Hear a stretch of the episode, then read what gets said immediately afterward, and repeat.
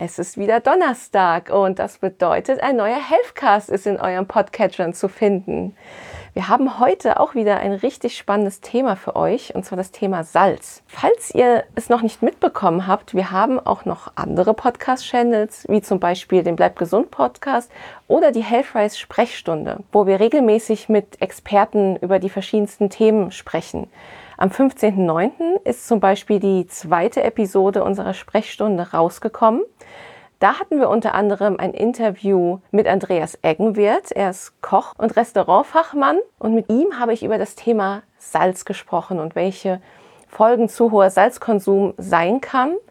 Das war schon sehr spannend, aber auf dieses Interview wiederum hat uns der von vielen Büchern, wie zum Beispiel der Logi-Diät, bekannte Autor und Ökotrophologe Professor Nikolai Worm kontaktiert, der wiederum gesagt hat, ah, es gibt neue Studien, die sagen, dass Salzgrenzwerte, wie sie uns zum Beispiel die Deutsche Gesellschaft für Ernährung vorgibt, eigentlich veraltet sind.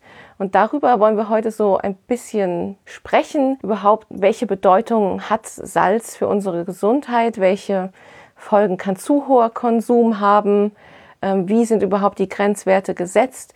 Und auch ganz spannend, welche Unterschiede gibt es überhaupt zwischen verschiedenen Salzsorten? Ja, Birgit, du kennst dich ja ziemlich gut in dem Thema aus, weil du auch leidenschaftlich gerne kochst. Von daher bin ich da auch mal ein bisschen gespannt. Ich werde, glaube ich, auch noch einiges heute von dir lernen.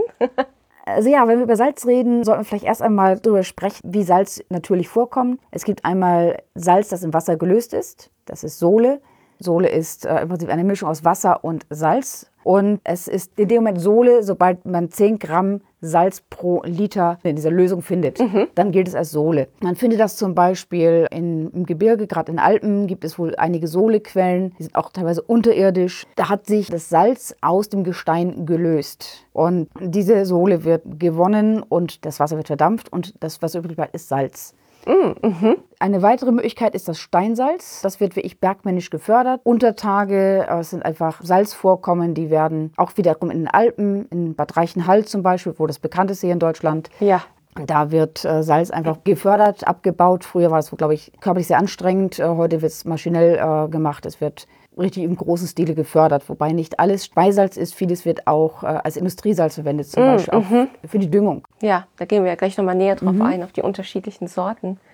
Und aus was besteht Salz eigentlich? Gut, Salz haben wir wahrscheinlich alle schon gehört, im Chemieunterricht mitbekommen, ist äh, eine Mischung aus Natrium und Chlor. Das wird zu Natriumchlorid. Chloratome sind ein bisschen schwerer als Natriumatome, deswegen haben wir eine Gewichtsverteilung von 60 Prozent Chlor und 40 Prozent Natrium. Normalerweise ist das genau Salz. Jetzt gibt es äh, einige Regionen äh, und Salzsorten, da ist dann noch ein bisschen sind andere Mineralstoffe noch mitgelöst, mhm. sodass es also nicht reines Natriumchlorid ist, sondern dass andere Spurenelemente enthalten sind. Ja, genau. Genau, das mhm. macht dann die Unterscheidung aus. Aber ja. dazu gleich mhm. mehr. Ab wann kann man eigentlich sagen, dass der Mensch bewusst Salz für seine Ernährung genutzt hat?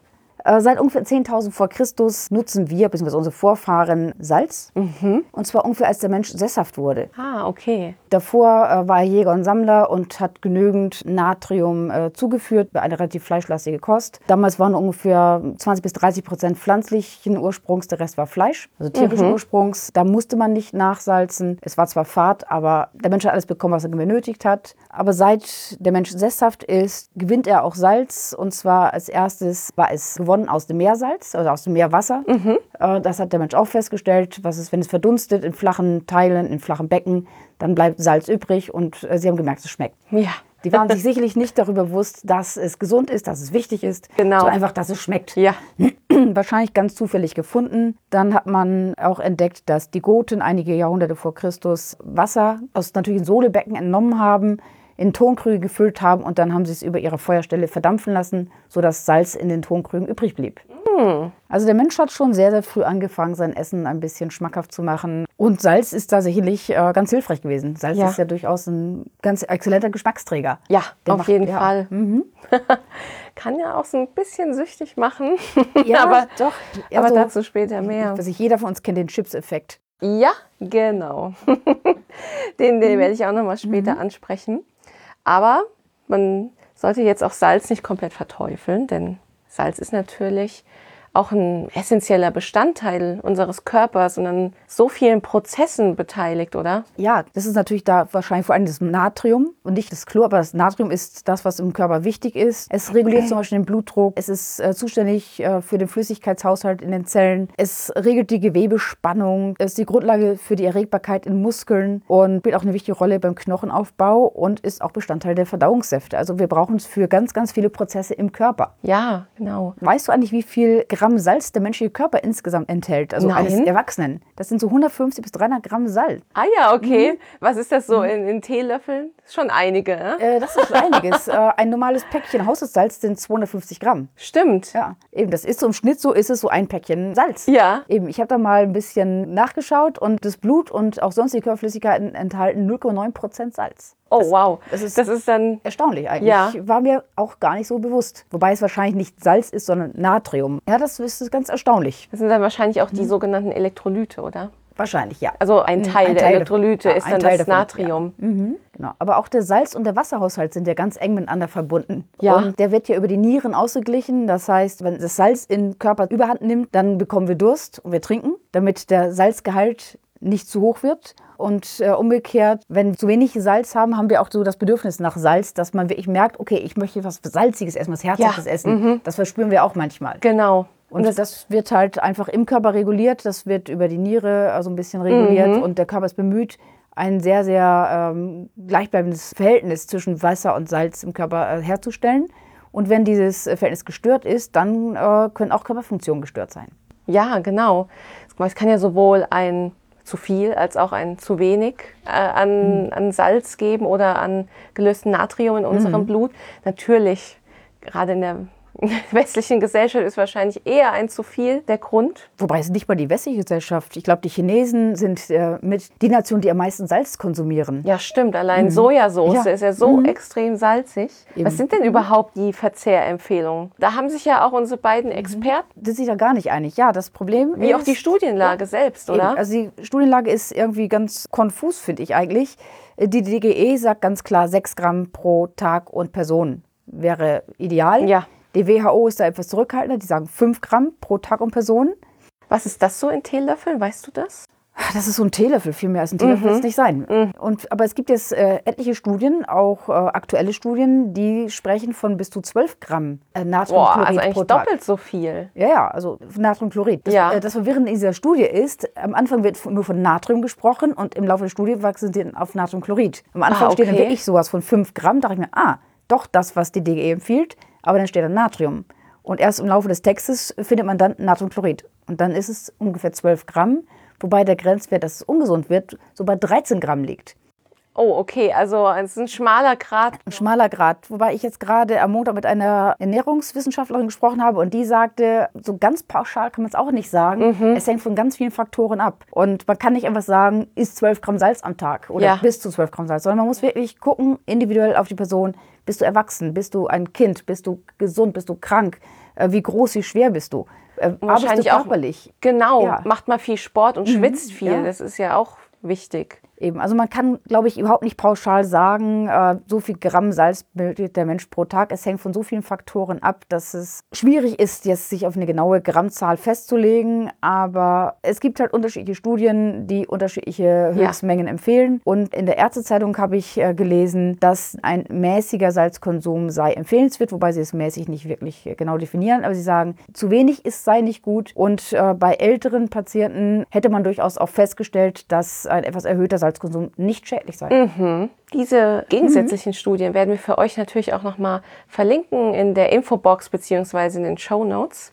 Da könnt ihr euch selber nochmal euer eigenes Bild machen. Aber es ist auf jeden Fall interessant. Das finde ich, zeigt auch wieder, dass es in Sachen Ernährung wie bei vielen Dingen im Leben nie eine, eine absolute Wahrheit gibt. Es ist immer alles individuell. Es gilt abzuwägen. Auch äh, Kenntnisstände ändern sich ja ständig in der Medizin. Also ich bin da selbst auch gespannt, ob da zukünftig vielleicht auch generell die Richtwerte hochgesetzt werden, weil es neue Erkenntnisse gibt, wer weiß. Gut, aber ist es nicht auch so in der Medizin, dass vielleicht auch die Richtwerte sich davon abhängen, wer die Studie bezahlt? Ja, das hört man ja immer wieder. Eben, ich also- bin da im, immer so naiv und möchte das nicht denken. Eben, aber ich meine, alleine jetzt ganz aus Beispiel, Cholesterin. Ja. Aber der Grenzwert äh, verschiebt sich ständig, aber im Prinzip äh, sinkt der Grenzwert immer weiter ab. Und dann geht er aber wieder hoch. Jetzt ist die Frage, ist das wirklich den wissenschaftlichen Erkenntnissen geschuldet oder vielleicht auch dem Sponsor einer äh, Studie? Ja, ja, genau. Oder Auch da- Rotweinkonsum. Ich meine, mal heißt es, Rotwein ist super gesund. Stimmt. Und dann, keine Ahnung, vielleicht äh, finanziert dann die nächste Studie einen Mineralwasserhersteller und dann ist Rotwein auf einmal gar nicht mehr so gesund. Ja, wir haben es ja eben schon mal angesprochen, übermäßiger Salzkonsum. Es ist schwer zu sagen, aber es gibt schon so ein paar Erkrankungen oder Symptome, die die Folge sein können. Dazu sei vielleicht auch noch mal gesagt, dass es halt auch sehr schwierig ist zu bestimmen, wie viel Salz wir eigentlich essen. Und der so oft verteufelte Salzstreuer, mit dem man vielleicht mal etwas nachsalzt, ist eigentlich gar nicht das Problem, denn Nachsalzen oder aktives Salzen von Essen macht bei uns nur 20 Prozent des Konsums aus. Und 80 Prozent unserer Salzzufuhr kommt eigentlich über verarbeitete Lebensmittel in unseren Organismus. Und da kann man eigentlich sagen, dass am allermeisten in Brotwaren ist, in Brötchen und Brot. An zweiter Stelle ähm, folgen dann tierische Produkte wie Wurst und Käse. Ja, natürlich auch sowas wie Fertigsoßen, Fertiggerichte wie Pizza. Also da kann man gar nicht auch so oft sagen, wie viel Salz ist da drin. Es ist auch mühselig, das dann irgendwie herauszurechnen. Aber Brot ist an sich erstaunlich, denn Brot schmeckt ja an sich nicht wirklich salzig. Ja, Aber wenn du mal Brot ohne Salz probierst, schmeckt das ganz fürchterlich. Ganz, ganz nüchtern, ganz langweilig. das war, das fand ich auch richtig spannend. Das hat auch ähm, Herr Eckenwert in unserem Interview gesagt, dass ja da auch zum Beispiel kulturelle Unterschiede gibt zwischen Deutschland und Italien. Dass wir zum Beispiel Salz äh, im Rezept haben für Brötchen und Brot und die Italiener gar nicht. Dass da das Brot dann halt ein bisschen fader schmeckt, aber dass dann eben die Elektrolyte über das Olivenöl aufgenommen werden. Ja, stimmt. Die Italiener tunken dann ihr Brot in Olivenöl, Ja. ein bisschen Salz und dann haben sie wahrscheinlich genau den gleichen Effekt. Ja, genau. Gut, und wir nehmen jetzt ja auch Salzbutter, das heißt, wir bekämen auch bei einem nicht gesalzenen Brot wahrscheinlich genügend äh, würzige Aromen, weil ja die Salzbutter ja auch schon wieder Salz ja, enthält. genau. Also da muss man ein bisschen aufpassen. Es gibt einige Salzfallen, wo man es vielleicht auch gar nicht so vermutet. Wie gesagt, es sind die verarbeiteten Fertiggerichte. Gut, aber auch weil Salz halt einfach auch ein Geschmacksträger ist und macht einfach Genau. ganz viele Dinge rund und, Ja. und vollmundig. Ja, macht ja geradezu süchtig, dann, wenn es noch äh, in Verbindung am besten noch mit Fetten und so weiter ist. Wer kennt's nicht, die leckere Pizza am Abend, die man sich also Genau. sparen sollte, die sich aber nicht spart, weil es einfach süchtig macht und, das eine Stück dabei bleibt nie. ja, und Chipstüte. Ja. Meistens verschwindet die ja auch ja schon innerhalb eines Abends. ja oder die, die Barnüsschen, diese kleinen Erdnüsse, die gesalzenen Erdnüsse. Oh ja, mhm. Genau, genau. Aber was sind denn jetzt eigentlich so die Folgen von zu hohem Salzkonsum? Ich glaube, Blutdruck ist zum Beispiel das, was man immer am meisten hört. Erhöhter Blutdruck. Genau, erhöhter Blutdruck, Nierenschädigung, Herzschädigung, Übergewicht und auch Zerstörung der Darmflora sollen Folgen So eines viel. übermäßigen Ja. Salzkonsums sein. Wobei ja immer die Frage ist, was ist übermäßig? Das haben wir ja schon eben besprochen. Genau. Warum steigt genau der Blutdruck bei Salzkonsum? Neue Studien legen zumindest nahe, dass äh, bis zu maximal 12 Gramm pro Tag gut sein für Herz und Gefäße. Ja. Mhm. Das ist, ich meine, Salz bindet ja auch Wasser in unserem Körper. Ja. Ich vermute, das ist, kommt daher, dass das Blut dann einfach dicker ist. Stimmt, da brauchst du mehr Ja. Kraft, um es zu pumpen. Genau. Also einfach physikalisch überlegt wird es das sein, dass es Genau. dem Blut Flüssigkeit entzieht, Wasser entzieht. Diese wasserbindende Wirkung des Salzes ist auch verantwortlich für zum Beispiel Wassereinlagerung. Das ist ja auch oft, was Frauen leiden. Genau, dicke Ähm, Beine. Dicke Beine, kann natürlich auch überall an den Gliedmaßen, im Gesicht. Aber vor allen Dingen sind es eigentlich die Beine, weil das Wasser nach unten sackt Mhm. Ja, und genau. äh, dann schafft, schaffen es die Venen auch nicht mehr, es hoch zu transportieren Ja. und dann kriegst du dicke Beine. Da helfen dir nur noch Stützstrümpfe. Ja, auch Zellulite ist ja auch oft durch Wassereinlagerung. Das wissen ja viele nicht. Und schon da, ich glaube, man kann ja teilweise bis zu vier Kilo Wasser haben, was man verlieren könnte durch ja, eine gute, etwas salzärmere Ernährung mit mehr Bewegung. Spielen natürlich noch mehr Faktoren eine Rolle. Das heißt, ich kann mir im Prinzip die teure Zellulite-Creme sparen. Ja, Es wäre besser, weniger Salz, mehr Bewegung und vielleicht mal eine Lymphdrainage. genau. Das wäre wahrscheinlich der Immer. effektivere Weg. Ja, immer der Lebensstil ist entscheidend. ja, und beim hohen Blutdruck konnte man sogar feststellen, dass Blutdrucktabletten sogar besser anschlagen, wenn man weniger Salz währenddessen isst, als man es vorher getan hat. Also da verstärkt sich das, aber das, auch das ist wieder ähm, individuell, weil man konnte merken, dass eine Ernährungsumstellung bei manchen Blutdruckpatienten doch enorme Fortschritte zeigt und bei anderen dann leider doch nicht so viel wie gehofft. Es ist doch individuell und Ja, äh, bei genau. jedem anders. Und vielleicht haben sich aber auch einfach Probanden nicht mehr an alles gehalten, was man ihnen gesagt hat, möglicherweise. Ja, Eben. Der Faktor Mensch ist halt da immer ein bisschen unberechenbar. genau. Ja, Salz begünstigt Übergewicht, weil es eben auch als Geschmacksverstärker gilt. Diese Geschmacksverstärker regen den Appetit an und das fördert dann natürlich wiederum so etwas wie leichtes Übergewicht oder auch Adipositas, ja. Wie wir schon gesagt haben, Chips, Flips, Pizza Ja. am Abend. Gut, und wer abends die Chips isst, der ist nicht äh, draußen im Wald und läuft. Richtig, genau. Und diese Kombi aus Kohlenhydraten, Fett, Salz und natürlich auch meistens noch Aromastoffen, die hin, hinzugefügt werden, das ist meistens die sogenannte Fressformel, wie das Ernährungsberater oft so nennen. Sehr fatal. Ja, und sag mal, geschürt wird das Ganze noch, wenn du dazu ein Bier trinkst. Dann kommt Oh ja. automatisch noch die Lust nach salzig-fettigem. Ja, ja, genau. ja, und auch für unseren Darm ist ein Übermaß an Kochsalz schädlich. Und das hat dann auch wieder wiederum einen Einfluss auf unser Immunsystem. Dazu könnt ihr auch gerne nochmal in unsere andere Healthcast-Episode reinhören, wo wir über Immunsystemstärken geredet haben. Da haben wir ja auch gesagt, dass eigentlich 70 bis 80 Prozent unseres Immunsystems sollen eigentlich im Darm liegen. Das wurde in den letzten Jahren immer mehr erforscht. Und wer eine gesunde, gut funktionierende Darmflora hat, hat auch ein starkes Immunsystem. Und bei zu viel Kochsalz ist es nämlich so, dass die Lactobacillen im Darm deutlich reduziert werden, was ja wirklich einen negativen Effekt hat. Und zeitgleich vermehren sich die TH17-Helferzellen im Blut.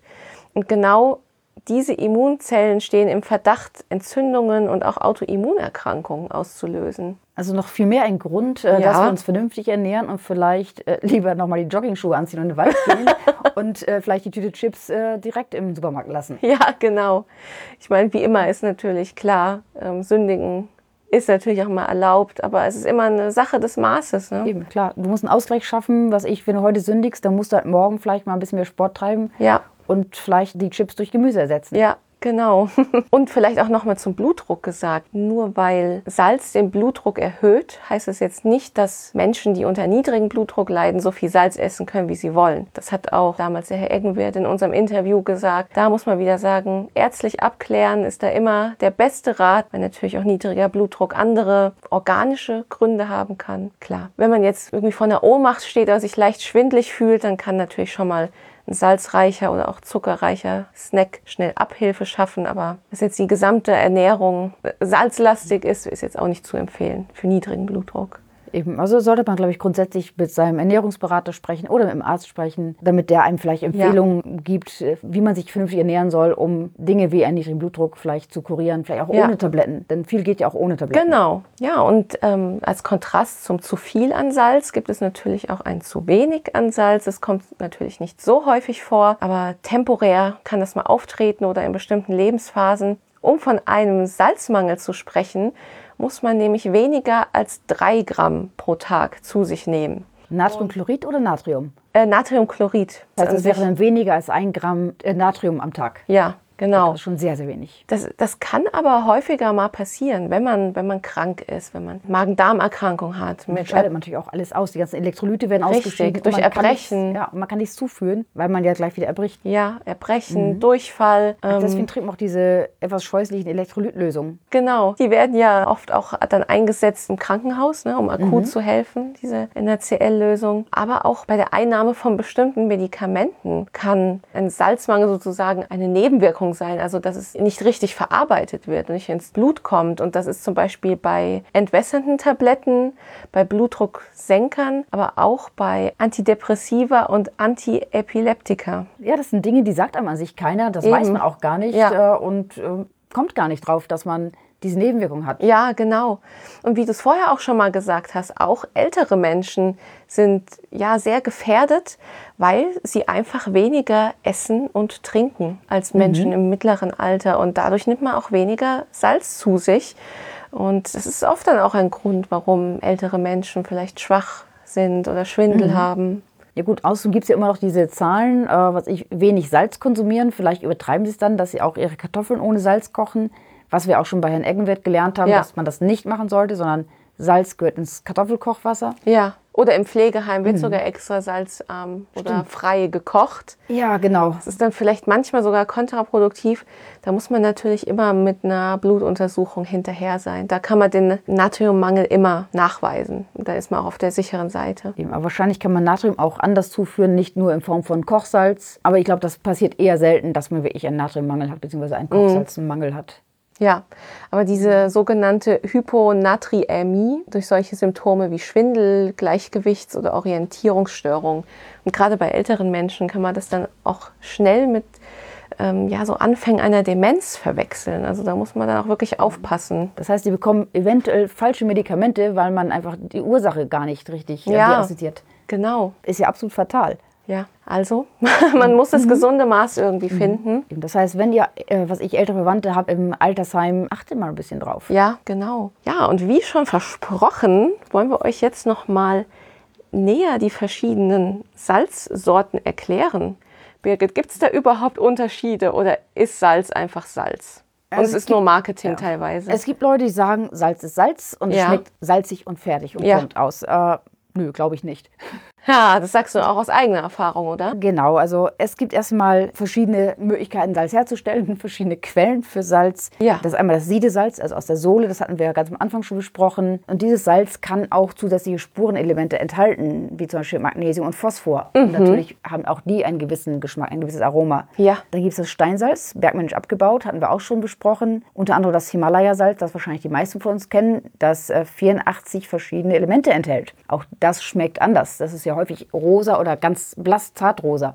Ja, das soll ja, diese rosa Färbung kommt doch auch durch ähm, Eisen, was in dem Es müsste Himalaya... an sich Eisen sein, ja. Ja. Dann gibt es noch das Meersalz, da haben wir auch schon drüber gesprochen. Das ist also so das ist wahrscheinlich eines der bekanntesten. Das Meersalz, das Wasser, da läuft in flache Becken und das äh, Wasser darin verdunstet und was übrig bleibt, ist Salz. Da gibt es ja so richtige Salzfarmen, oder? Genau, oder? so unten in Südfrankreich, so in der Ja. Camargue, die gibt es aber auch in Spanien, Mallorca zum Beispiel. Und so das edle Salz, so das äh, äh, High-End-Salz wäre das Fleur de Sel oder Fleur Mhm. de Sal. Das wird an heißen, windstillen Tagen äh, geerntet. Mhm. Es wird tatsächlich richtig geerntet. Und zwar äh, in diesem Becken, wenn es ganz, ganz flach, nur ganz wenig äh, Wasser noch drin ist, dann trocknet es ab und oben auf dem Wasser schwimmt eine ganz, ganz leichte Salzkruste und das wird geerntet, äh, vor sich geerntet und dann hat man ganz zarte Blättchen.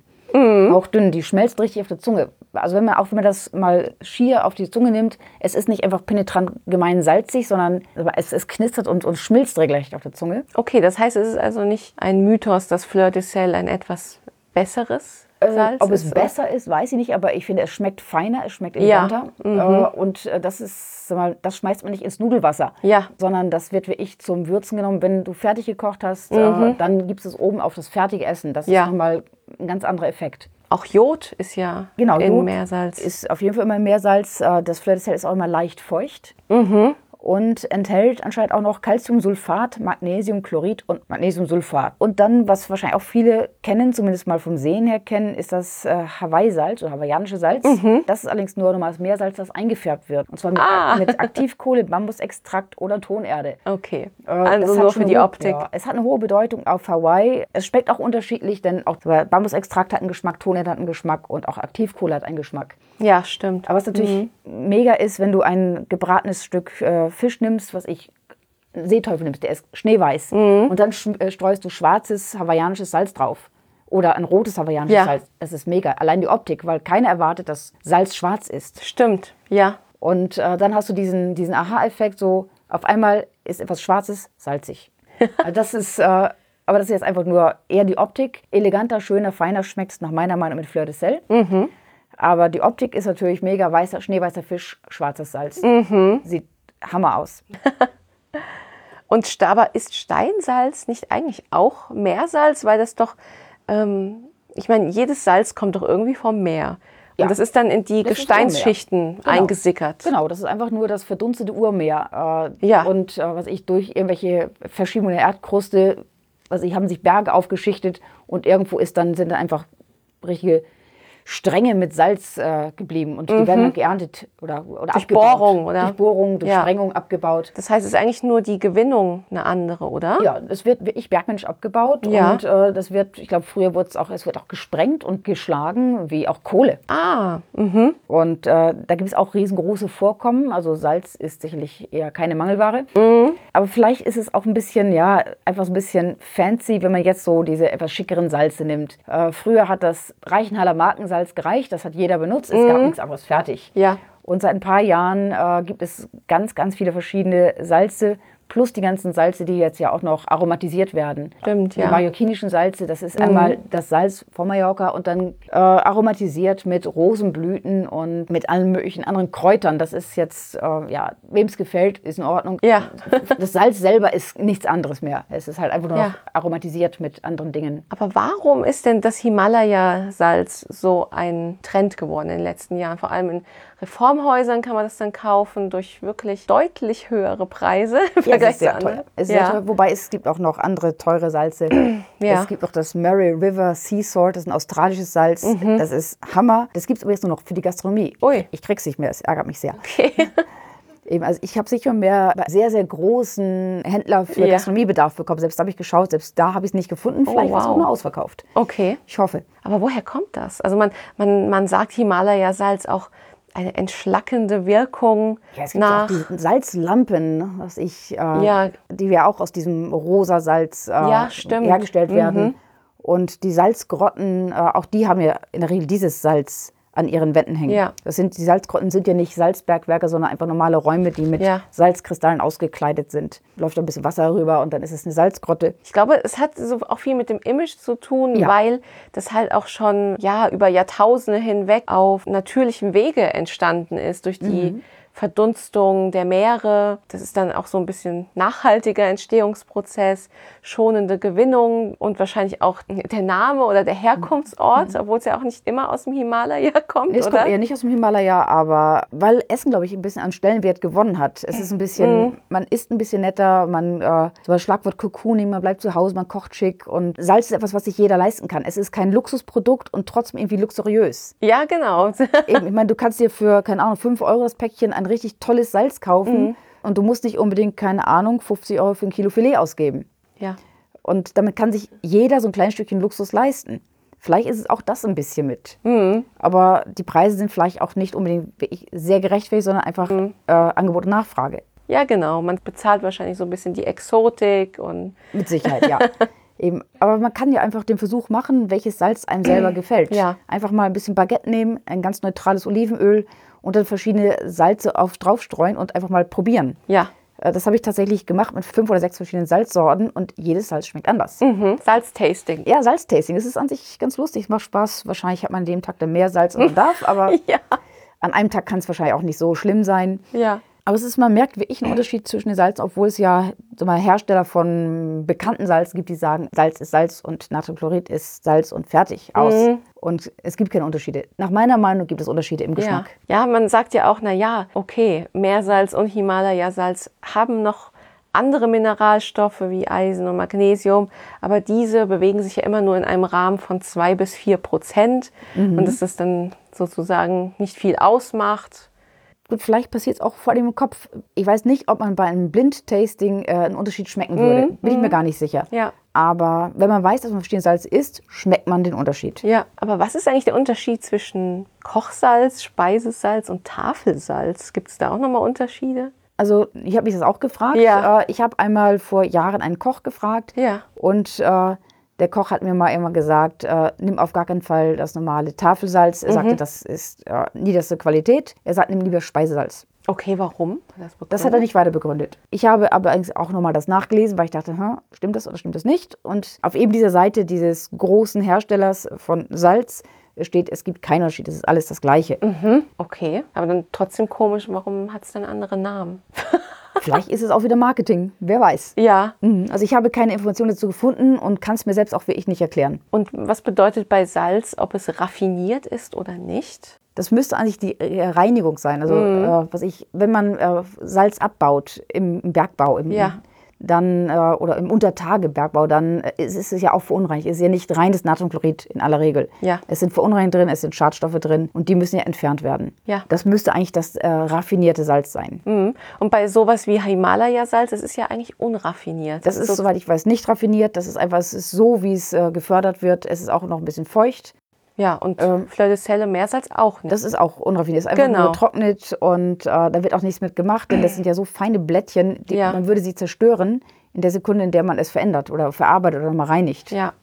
Das heißt, ähm, Unterschiede zwischen Meersalz und Himalaya-Salz zu dem normalen Salz, was wir so im Supermarktregal Mhm. für einen Centbetrag kaufen, ist, glaube ich, das aus dem Supermarkt ist raffiniert, äh, nochmal ganz fein gemahlen und auch streufähiger gemacht, Genau. oder? Es sind, äh, soweit ich weiß, Streuhilfen drin. Ja. Ich persönlich bin der Meinung, was will ich mit einer Streuhilfe? Ich brauche keine Streuhilfe. Mhm. Ich äh, nehme auch keinen Salzstreuer, ich nehme entweder eine Salzmühle oder ich habe so ein kleines Schälchen Mhm. und dosierst mit den Fingern und zerreibst mit den Fingern. Was ich, wir kennen es alle noch aus den Restaurants, diese unsäglichen Salzstreuer mit den Reiskörnern drin, damit Ja. es nicht verklumpt. Ich meine, Salz ist hydrophil und zieht Wasser an. Mhm. Ja, das heißt, es neigt zum Klumpen. Wenn ein Salz nicht klumpt, dann ist vermutlich irgendwas drin, irgendeine Streuhilfe. Mhm. Und eigentlich haben wir mal irgendwann gelernt, so wenig Zus äh, Inhaltsstoffe oder Zusatzstoffe wie möglich. Ja. Und warum muss ich da Zusatzstoffe zugeben? Ja. Dann ist es halt ein bisschen feucht. Ja, das stimmt.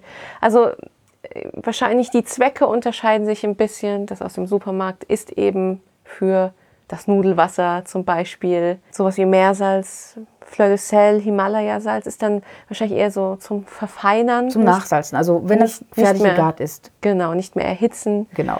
Und die Unterschiede liegen da vor allem der Textur, im Aussehen und wahrscheinlich auch in der Qualität des Herstellungsprozesses. Wenn du eine Mousse au Chocolat hast, Mhm. streu da mal ganz, ganz vorsichtig ein wenig Fleur de Sel drauf. Ja, Das ist mega. ähm, das, ist, das unterstützt den Geschmack unglaublich. ja, das habe ich auch schon ganz oft gehört. Das habe ich sogar bei äh, Wassermelonen gehört. Auch das geht, ja. Also Ja. Mhm. Fleur de Sel unterstützt den Geschmack süßer Produkte, unheimlich. Mach das mal mit einem normalen äh, Salz aus dem Päckchen da für 49 Cent, die 250 Gramm. Das unterstützt nicht den Ja. Geschmack, das versalzt dann deine Mousse au Chocolat. Ja, also mal wieder der Aufruf, ein bisschen rumexperimentieren. Ne? Genau, probiert es doch einfach mal aus. Auch wenn Salz Ja. teuer ist, so teuer ist es dann auch wieder nicht. Es sind auch da nur, was ich, unter 5 Euro sind wir immer. Ich denke, das können sich die meisten noch leisten. Gerade wer leidenschaftlich gerne kocht, kann da mal ein Ja. bisschen rumexperimentieren. Genau, es macht einen riesen Unterschied. Ja. Ja, jetzt haben wir so ja so ein bisschen herausgearbeitet, was die Unterschiede zwischen den einzelnen Salzsorten sind. Und dann gibt es aber immer noch die Frage, nimmt man jetzt ein Salz, zum Beispiel das ja, Speisesalz aus dem Supermarkt, mit oder ohne Jod? Da scheiden sich ja auch oft die Geister. Man sagt eigentlich, dass Deutschland viele Jahre ein Jod-unterversorgtes Land war, weswegen auch oft Kropfbildungen beobachtet werden konnten bei der Schilddrüse. Wobei es auch abhängig ist von der Region, in der du lebst. An Ja. der Küste gab es diese Probleme nie. Genau, an der Küste automatisch nicht. Genau. äh, durch den Verzehr des Seefisches immer genügend Jod. Ja, aber man kann auch sagen, auch im Binnenland ist der Jodgehalt in unseren Lebensmitteln stark gestiegen. Also sowohl das Futter unserer Nutztiere ist mit viel mehr Jod heutzutage angereichert und auch unsere ganzen verarbeiteten Produkte wie Brot, Wurst, Käse und auch Dosengemüse, da ist eigentlich überall immer Jodsalz verwendet und nicht normales ja. Salz. Auch Cafés und Restaurants nutzen meistens Jodsalz. Weswegen man eigentlich, man muss das so ein bisschen entscheiden nach ja, der eigenen Ernährweise, wenn man weiß, naja, ich esse schon öfter mal verarbeitete Lebensmittel und auch gerne tierische Lebensmittel, ähm, muss man nicht unbedingt noch zusätzlich Jodsalz zu sich nehmen. Und es ist auch immer ein bisschen davon abhängig, mh, ob man bestimmte Erkrankungen hat. Gut, meistens wissen das die Betroffenen. Bei Schilddrüsenerkrankungen muss man ein bisschen differenzieren. Hat man Unter- oder Überfunktion oder vielleicht sogar eine Autoimmunerkrankung, weil bei Hashimoto zum Beispiel wird eher von Jod abgeraten. Bei einer reinen Schilddrüsenunterfunktion wiederum wird es empfohlen. Also auch da, da muss man ein bisschen aufpassen und gerade im Bereich der Schilddrüse und sich informieren bei Also seinem behandelnden Arzt, Arzt. ja. ja, genau. Da kannst du also nur hoffen, dass du einen guten Arzt hast, der wirklich entscheiden kann, ist es ein Hashimoto ja. oder ist es einfach nur eine Unterfunktion. Genau. Das heißt, man geht am besten zum Endokrinologen. Richtig. Aber manchmal mhm. merkt man aber auch, wie man reagiert auf stark jodhaltig. Zum Beispiel Seefisch. Mhm. Wenn man da manchmal zittrig wird, dann merkt man auch, oh, das, das war jetzt zu viel. Das heißt, ist Sushi eher nicht empfehlenswert für Menschen mit einem Hashimoto? Ja, Denn da sind leider, ja Algen, leider ne? nicht. Ja. ja. Die Algen enthalten ja sehr, sehr viel Jod. Deswegen genau. wird ja auch davon abgeraten, zu viel Sushi zu essen. Ja. Weil es einfach viel zu viel Jod enthält. Genau. Für den täglichen Verzehr. Ja, also auch da heißt es wieder abwägen. Aber auch das fand ich ganz interessant. Da sind die Grenzwerte sehr, sehr unterschiedlich. In Deutschland empfiehlt man nur so ungefähr 200 Mikrogramm pro Tag. Mhm. In den USA, glaube ich, sind es 1100. Oh wow, ja. Die Grenzwerte. Also es ist, mhm. ähm, Auch da differiert es mal wieder. Ja, man ist sich nicht so ganz einig. Es ist jetzt natürlich die Frage, wer hat recht. Ja. Ich würde den Arzt fragen. Genau. Regelmäßig Blut untersuchen ist, glaube ich, das Beste, was man raten kann. Und in sich selbst reinhören, einfach mal beobachten, genau. auf welche Lebensmittel man vielleicht irgendwie unangenehm reagiert. Ja. Eben. Also ich habe nochmal äh, geschaut, es gibt tatsächlich ganz, ganz selten richtig Allergien auf okay. Jod. Und die äh, können auch äh, durchaus Vergiftungserscheinungen wie Bronchitis, Asthma oder Augen- und Hautreizungen hervorrufen. Mhm. Sind aber sehr, sehr selten. Also es ist so, so, so ein kleiner Fun-Fact äh, mhm. zum Thema Jod. Ja. Eben. Aber in der Regel, du bist nicht betroffen. Es ist sehr, sehr selten. Mhm. Ich denke, das merkt man dann auch, wenn man eine wirkliche Allergie hat. Ich glaube auch, ja. Ja. Doch. Also jemand, der hochgradig allergisch ist gegen irgendwas, merkt, dass ja. es ist. Ja. Neben der Verwendung als Speisesalz kann man ja Salz auch noch für ganz andere Dinge verwenden. Was ich so, was so, was die Großmutter noch wusste. Ja, genau. Mhm. Oder Lifehack, wie ja. es heute heißt. Ja, Lifehack. Eben, was ich zum Beispiel, äh, Lara, du bist ja sehr in Beauty, äh, wusstest du, dass man Salz auch für Peelings benutzen kann? Ja, klar, mhm. so viele ähm, kaufen sich immer fertige Produkte, aber eigentlich mhm. kann man sich auch selber Peelings herstellen. Eben, es ist günstig und du weißt genau, was drin ist. Das genau. heißt, äh, die Wahrscheinlichkeit, dass du darauf reagierst mit irgendwie Ausschlag oder Jucken oder so, ja. ist viel geringer, weil du genau weißt, was du reingibst. Ja, genau. Wofür für Gesicht als auch für Körper kann man das ja machen. Ja, so, so, so ein äh, Body Scrub oder der Dusche, dann, genau. äh, was ich, um einfach mal so die abgestorbenen Hautschüppchen ja. zu entfernen. Es wird ja auch oft noch mit ähm, Kaffeepulver oder mhm.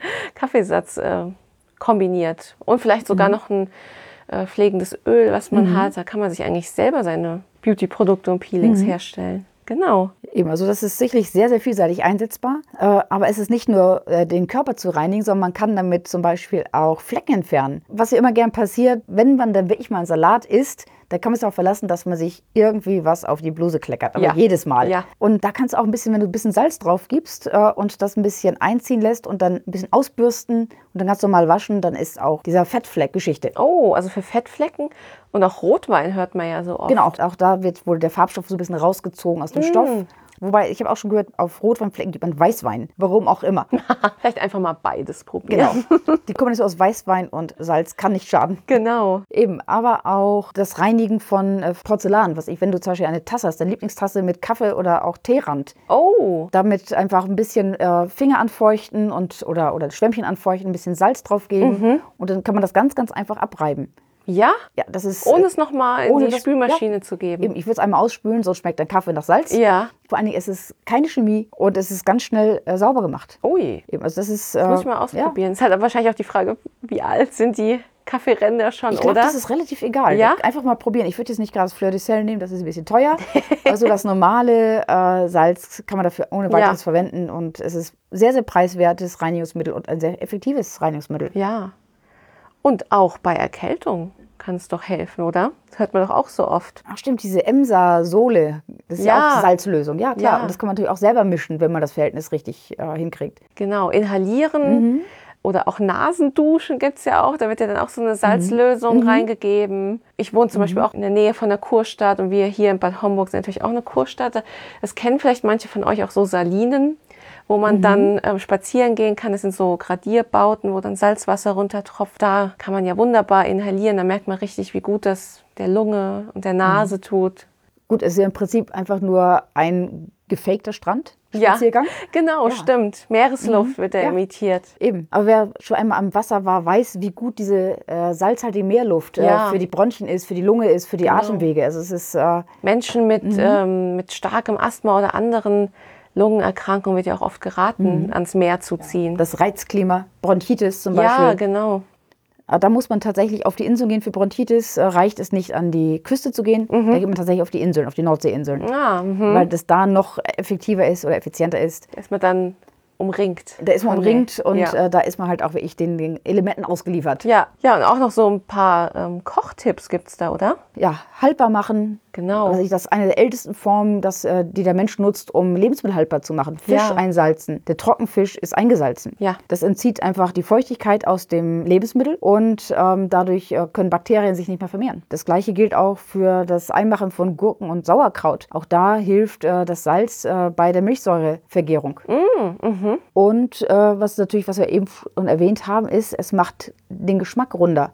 Das heißt, ähm, wenn du etwas Süßes zubereitest, gib ein wenig Salz dazu. Das macht das Ganze runder. Ja. Also jeder Kuchenteig, jeder Keksteig hat ein wenig Salz, damit das Ganze runder schmeckt. Ja. Und auch bei Fleisch hilft es, oder? Und Ja, Fisch. genau- Gibt's genau, auch was- diese ja. Salzkrusten. Genau, das ist einfach, das wird dann schonend darin gegart. Ja. Ähm, man muss natürlich da aufpassen, dass wenn man diese Kruste öffnet, dass man nicht zum Beispiel jetzt die Fischhaut verletzt, denn sonst wird das auch immer wahnsinnig salzig. Eben. Aber man kann zum Beispiel auch äh, Fleisch einlegen in eine äh, ganz milde Salzlösung und dann wird das Fleisch äh, zum einen zart und zum anderen auch gleich ein bisschen würzig. Und man kann auch gleich ein paar Kräuter mit hinzugeben. Vielleicht ein bisschen Oh ja. Rosmarin hinzugeben, ein paar andere Gewürze zugeben. Dann hat das Fleisch gleich von vornherein ein bisschen mehr Geschmack. Ja, also eigentlich ein breites Anwendungsspektrum für Salz. Eben, man muss halt gucken, äh, welche Menge für einen selber Ja, äh, genau. richtig ist. Ähm, Die Experten sind sich nicht wirklich einig. Sie meinen, liegt zwischen 5 und 12 Gramm pro Tag und Person. Bei Kindern gelten natürlich etwas andere Grenzwerte. Vielleicht sollte man einfach auch ein bisschen ausprobieren, was einem gut tut äh, und im Zweifelsfall mit dem Arzt sprechen. Jetzt sind wir auch leider schon am Ende der heutigen Episode angekommen, aber ich glaube, da waren einige interessante Infos für euch dabei. Gebt uns wie immer gerne Feedback. Schreibt uns, ja, seid ihr eigentlich auch regelrechte Salzaddicts?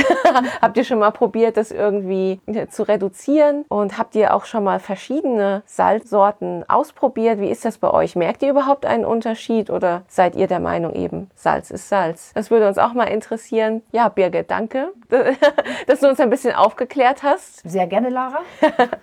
Und wir würden uns sehr freuen, wenn wir euch bei der nächsten Episode des Healthcast wieder begrüßen dürfen. Bis dahin. Tschüss. Tschüss.